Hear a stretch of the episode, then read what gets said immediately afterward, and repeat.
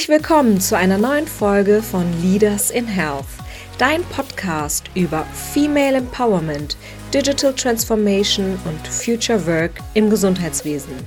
Mein Name ist Dr. Dilan Sinam Sart. Ich bin Ärztin und Gründerin von Leaders in Health und dem Digital-Startup Sedidoc. In diesem Podcast sprechen wir über die Sichtbarkeit von Ärztinnen, warum heute Frauen in den Führungspositionen unterrepräsentiert sind, über verantwortungsbewusste Führung und ein zeitgemäßes Arbeitsleben. Hier erfährst du, warum Diversität und die Digitalisierung im Gesundheitswesen wichtig für uns alle ist.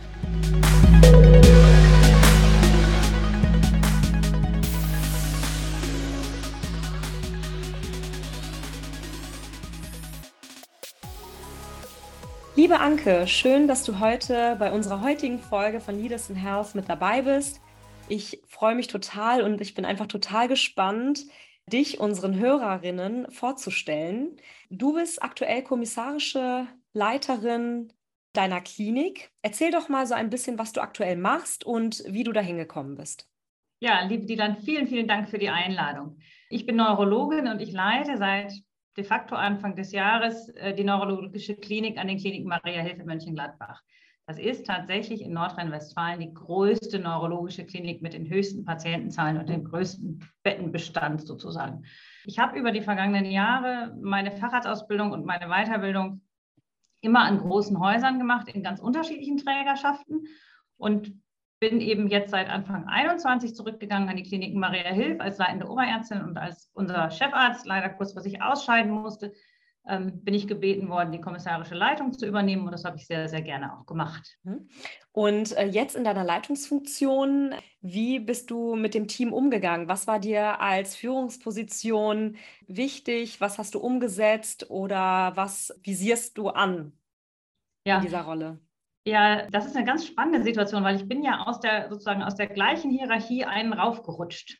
Und das sind ganz neue Aspekte, die man dann damit reinkriegt. Was ich als allererstes gemacht habe, und das gibt es in der Medizin ja immer noch so recht starre Hierarchien. Es gibt ganz klar Assistenzärzte, Oberärzte und einen Chefarzt.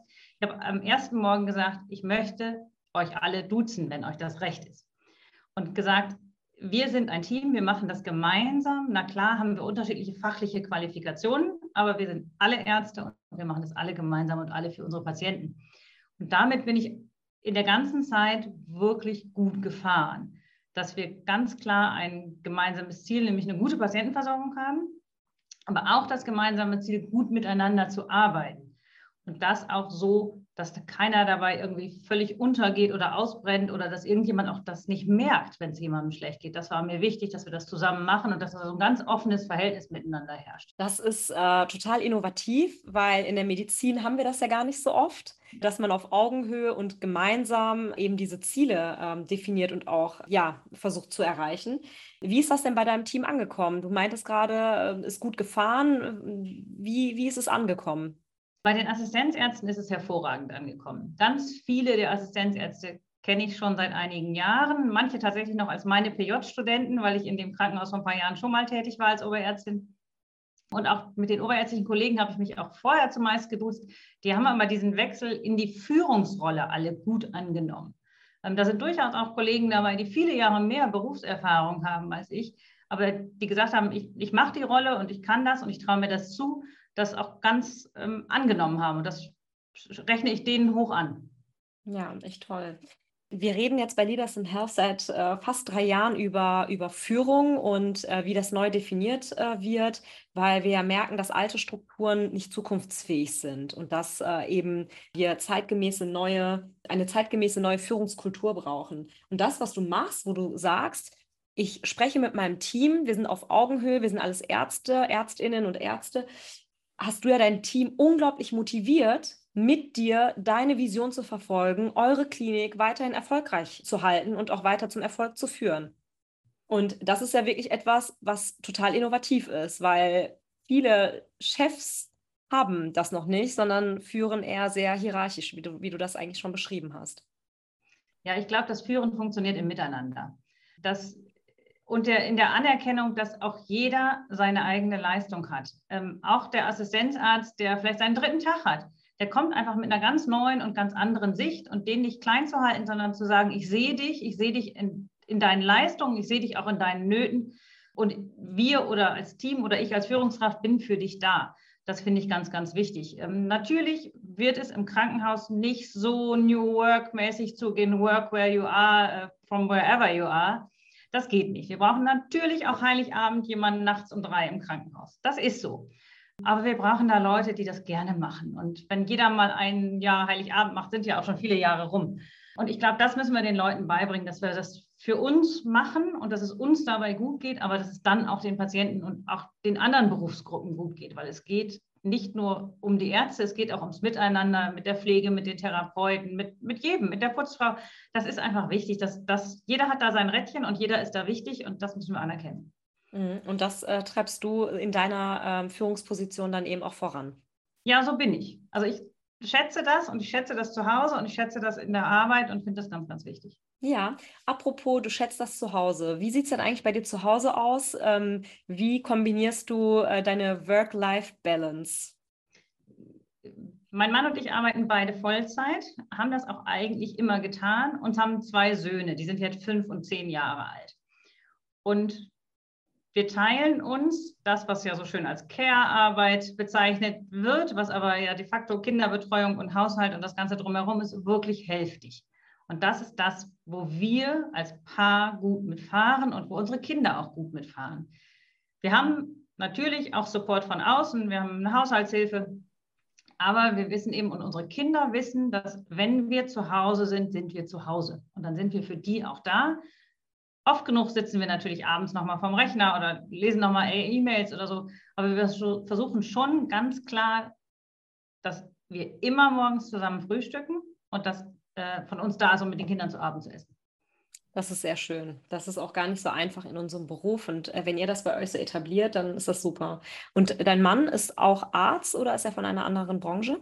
Nee, mein Mann ist Betriebswirt und äh, arbeitet in der Energiewirtschaft. Auch da ist ja im Moment genug los. Ja, auf jeden Fall. Aber ihr ergänzt euch ja dann auch sehr gut mit den Kompetenzen, wenn er eben betriebswirtschaftliche Kenntnisse hat und äh, du bringst, bringst deine Führungskenntnisse und deine Medizinkenntnisse, dann ist das ja schon sehr viel Know-how, was ihr zu Hause habt. Ja, mein Mann hat sich äh, gestern sehr gefreut. Ähm, ich habe seit gestern meinen MBA auch offiziell in der Hand. Und er hat sich jetzt gefreut, dass er nicht mehr der einzige Kaufmann zu Hause ist. Ob sich das jetzt nur auf den Beruf bezieht oder auf den sonstigen Haushalt, lassen wir uns mal überraschen, was da die nächsten Jahre kommt. ja, sehr gut. Ja, äh, schön. Äh, Gratulation zu deinem MBA. Vielen Dank. Ja, dann erzähl doch mal, was hast du da eigentlich gemacht? Wie lange hat es gedauert? Und ähm, ja, was machst du jetzt damit? Ja, ich habe äh, einen health-spezifischen MBA an der Uni Nürnberg-Erlangen gemacht. Das ist so der, den, glaube ich, so die meisten in Deutschland machen, der am, auch am längsten etabliert ist. Das ist per se auf ein Fernstudium angesetzt mit einem Präsenzwochenende ähm, pro Semester. Das hat gut geklappt. Es war eine Hausnummer, muss ich echt sagen. Äh, neben Familie und ähm, in den zwei Jahren, die es gedauert hat, habe ich zwei ähm, Hierarchieschritte sozusagen gemacht zum leitenden Oberarzt und jetzt zur kommissarischen Leitung. Aber ich bin total froh, dass, dass ich das gemacht habe, weil es bringt mir ganz persönlich was und es bringt mir aber auch im beruflichen Alltag noch viel mehr auch die Wichtigkeit, dass wir nicht nur gute Patientenversorgung machen müssen, sondern wir müssen das auch vernünftig ähm, abbildbar machen. Und da glaube ich, dass uns gute Prozesse, gute Strukturen und ein gutes Miteinander einfach helfen, damit wir Patienten medizinisch super versorgen und trotzdem irgendwie auch die Kosten dabei im Blick behalten. Und ich glaube, das geht nicht auf Kosten der Patientenversorgung, sondern es geht auf Kosten von schlechten Prozessen. Und wenn wir schlechte Prozesse äh, rauswerfen und gute, vernünftige etablieren, dann ist auch Medizin und Krankenhausmedizin wirtschaftlich machbar. Ich habe heute ähm, mit äh, Alexandra Wittmer gesprochen. Äh, die hat ja gerade diese Podcast-Reihe Docs Digital gemacht und ja. äh, auch total aufregend. Und wir haben eben auch darüber gesprochen, mit ihr habe ich eben auch einen Podcast aufgenommen. Wir haben darüber gesprochen, dass die Strukturen und die Prozesse, von denen du sprichst, da ist ja auch das Problem, dass die unglaublich, also irre alt sind einfach die Prozesse. Und selbst wenn wir jetzt diese Prozesse einfach nur digitalisieren würden, würden sie vielleicht gar keinen Sinn machen, ne? sondern gegebenenfalls müssten einige Prozesse auch komplett neu gedacht werden und dann eben äh, digital umgesetzt. Ja, das glaube ich auch. Auch das, das große Thema Sektorgrenzen überwinden, ambulante Versorgung streng getrennt von stationärer Versorgung. Da werden ja jetzt die ersten Anstrengungen unternommen. Hybrid-DRGs werden kommen. Das ist, glaube ich, das ganz Wichtige, dass wir da neben dem ganzen Digitalen, weil wenn ich überlege, wie viel Zeit verloren geht in Vorbefunde, Vorwerte, Voruntersuchungen, das ist unglaublich viel und auch unglaublich viel Doppeluntersuchungen. Das äh, kostet nicht nur Geld, das ist auch für den Patienten schlecht, wenn man überlegt, was an Röntgenstrahlen da verteilt wird, die wir vielleicht nicht verteilen müssten. Ähm, dann glaube ich, dass wir da noch einen unglaublichen Hebel an Prozessarbeit und haben und der, wie du ganz richtig sagst, auch manchmal in festgefahrenen Strukturen steckt. Aber so den ganz großen Wurf der Gesundheitsreform, gucken wir mal, was da kommt. Das ist wahrscheinlich noch nicht in absehbarer Zeit, ne? Ja, wir haben ja jetzt hier in NRW zumindest ein gutes Krankenhauszukunftsgesetz. Das halte ich für, für sehr vernünftig, nämlich zu sagen, dass Leute und Abteilungen und Kliniken die Sachen gut können, die auch machen sollen und gleichzeitig eine vernünftige Struktur der Grundversorgung zu haben. Das, glaube ich, ist ganz wichtig. Da sind wir natürlich hier in NRW als, nicht als Flächenland, sondern als relativ dicht besiedeltes Land einfach auch gut aufgestellt. Da haben sicherlich die Flächenländer ähm, und die schlechter versorgten Regionen, die es auch in Deutschland gibt, ähm, sicherlich eine andere, ganz andere Hausnummer. Mhm, absolut. Bisher wurde ja vor allem auch äh, investiert und wird auch weiterhin investiert in die Themen, die besonders patientennah sind. Ne? Also wo der Patient oder die Patientin direkt den Outcome einfach spüren von dem, worein es investiert wurde, weil der Patient oder die Patientin ist ja gleichzeitig auch der Steuerzahler, mit dessen Geld das Ganze umgesetzt wird. Und Deutschland ist ja in den Prozessen insgesamt sehr marode. Also sei es, in, sieht man ja in den Behörden, in der Bildung, ja. als auch im Gesundheitswesen, weil irgendwie auch den Menschen erklären müssen, dass wir die Prozesse dahinter und die Infrastrukturen dahinter eben auch erneuern müssen oder modernisieren müssen und dass das auch direkte Auswirkungen oder zumindest indirekte Auswirkungen hat, also über den Arzt oder über die Pflegekraft zum Patienten. Und ich glaube, das ist auch nochmal ein wichtiges Thema, was noch nicht so ganz äh, ausgerollt ist. Wie siehst du das?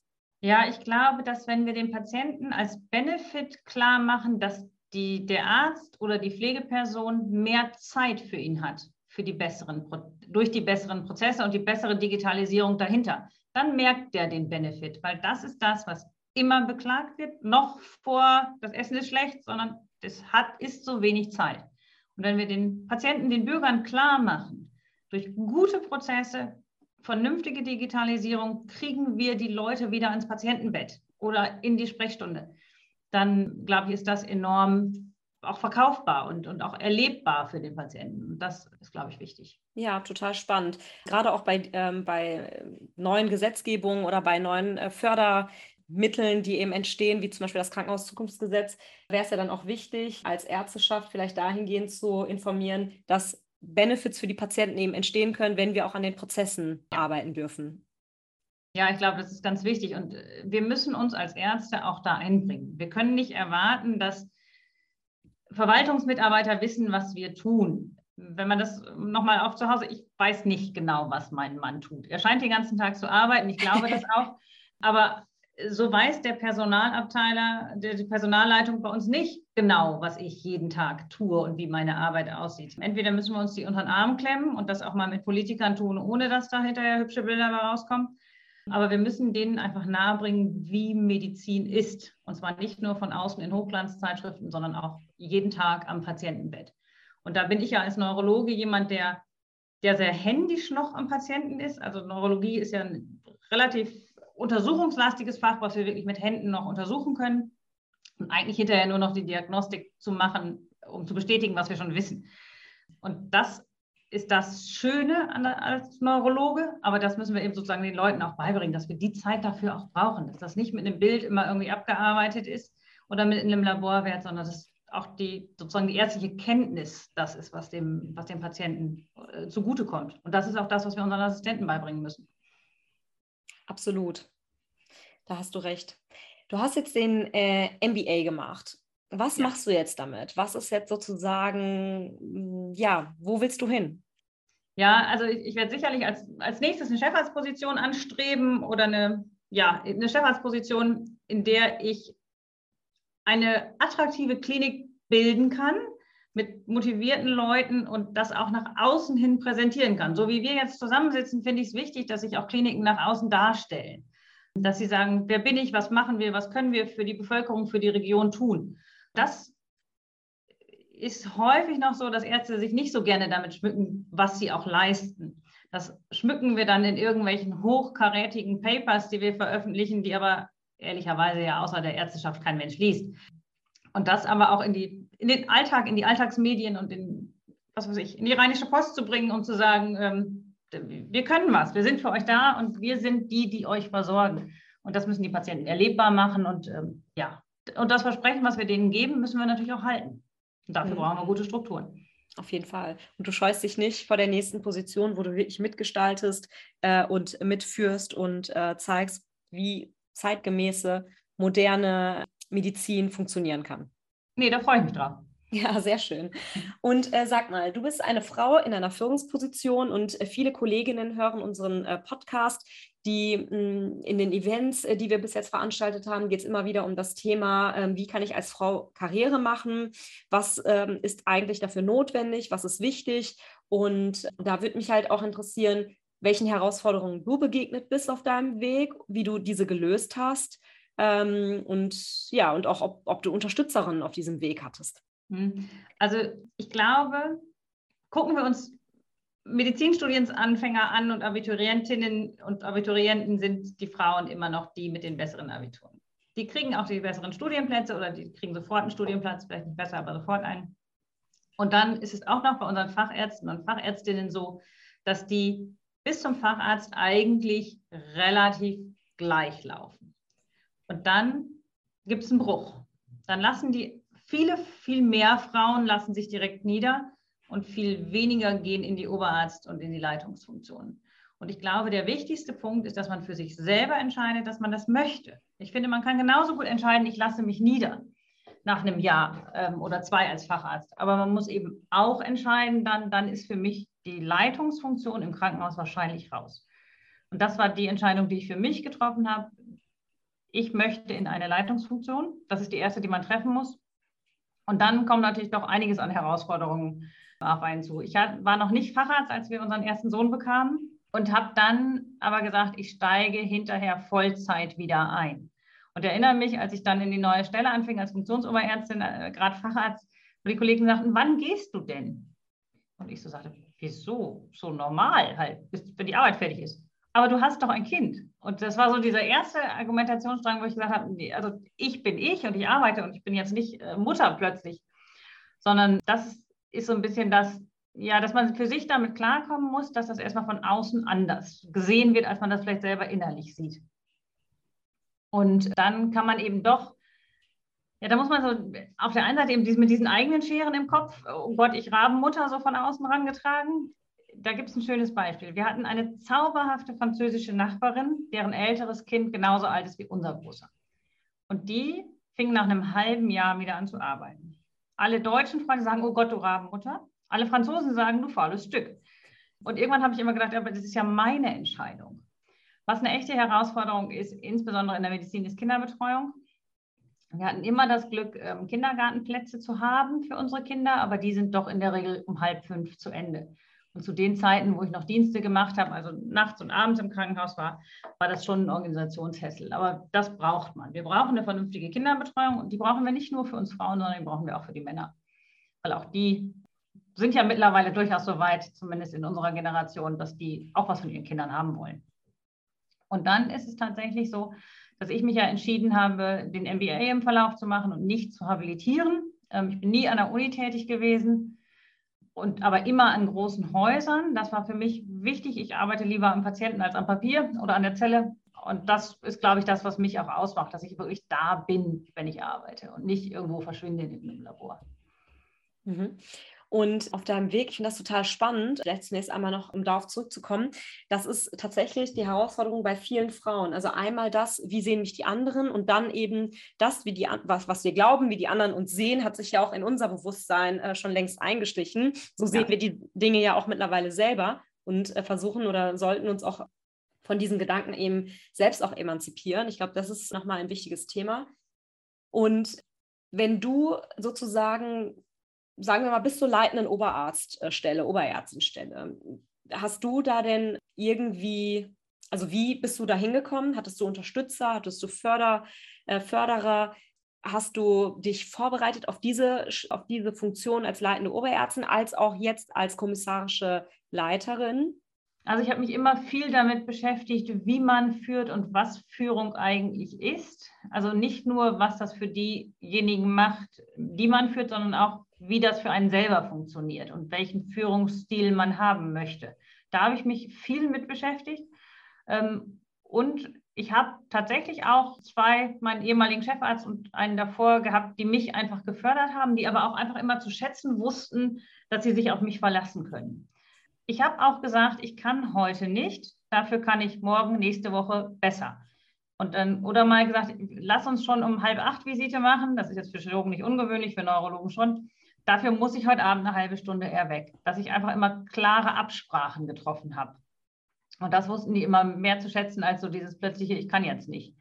Ähm, das ist, glaube ich, ganz wichtig, dass man für sich da das Commitment hat, ich leiste meinen Teil, aber eben auch weiß, das, was ich kann, ist auch was wert. Und da darf ich auch sagen, das geht jetzt nicht oder das geht zu diesem Zeitpunkt zumindest nicht.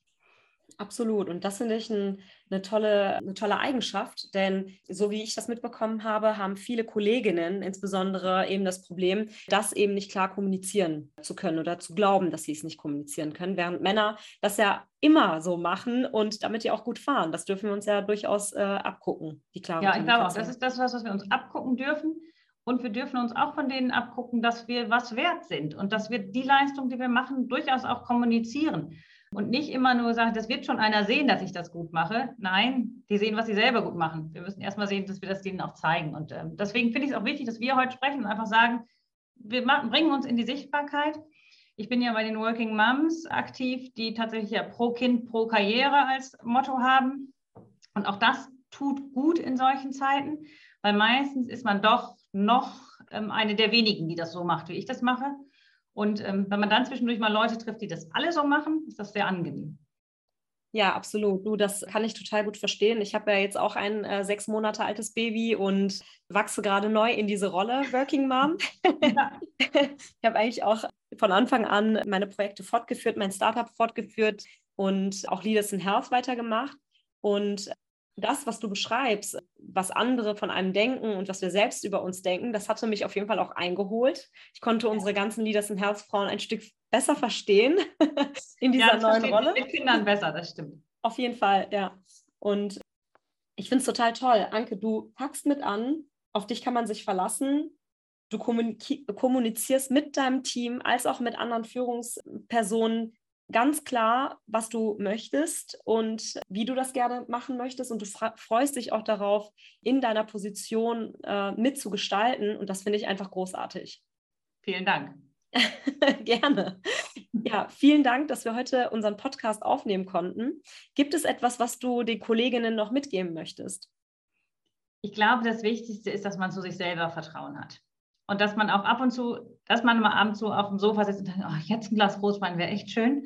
Das ist völlig okay. Aber es ist nächsten Tag wieder in Ordnung und nächsten Tag stehen wir wieder auf. Und was für mich auch ist, mich haben meine Kinder eher zu einem besseren Arzt gemacht. Ich bin definitiv geduldiger geworden. Und ich glaube, dass wir das, dass das Miteinander und das ist das Miteinander in der Familie, in der Klinik und in der Gesamtgesellschaft, dass wir das viel höher tragen müssen, als wir das jetzt bisher tun. Danke, ich freue mich auf jeden Fall auf deine nächste Position äh, als Chefärztin, wenn wir diesen Podcast dann wiederholen und äh, bin dann gespannt, welche Größe dein Team hat, äh, wie du führst und äh, welche Erfahrungen du dann in der Zwischenzeit gemacht hast. Ja, da bin ich auch sehr gespannt. Dankeschön. Sehr gerne.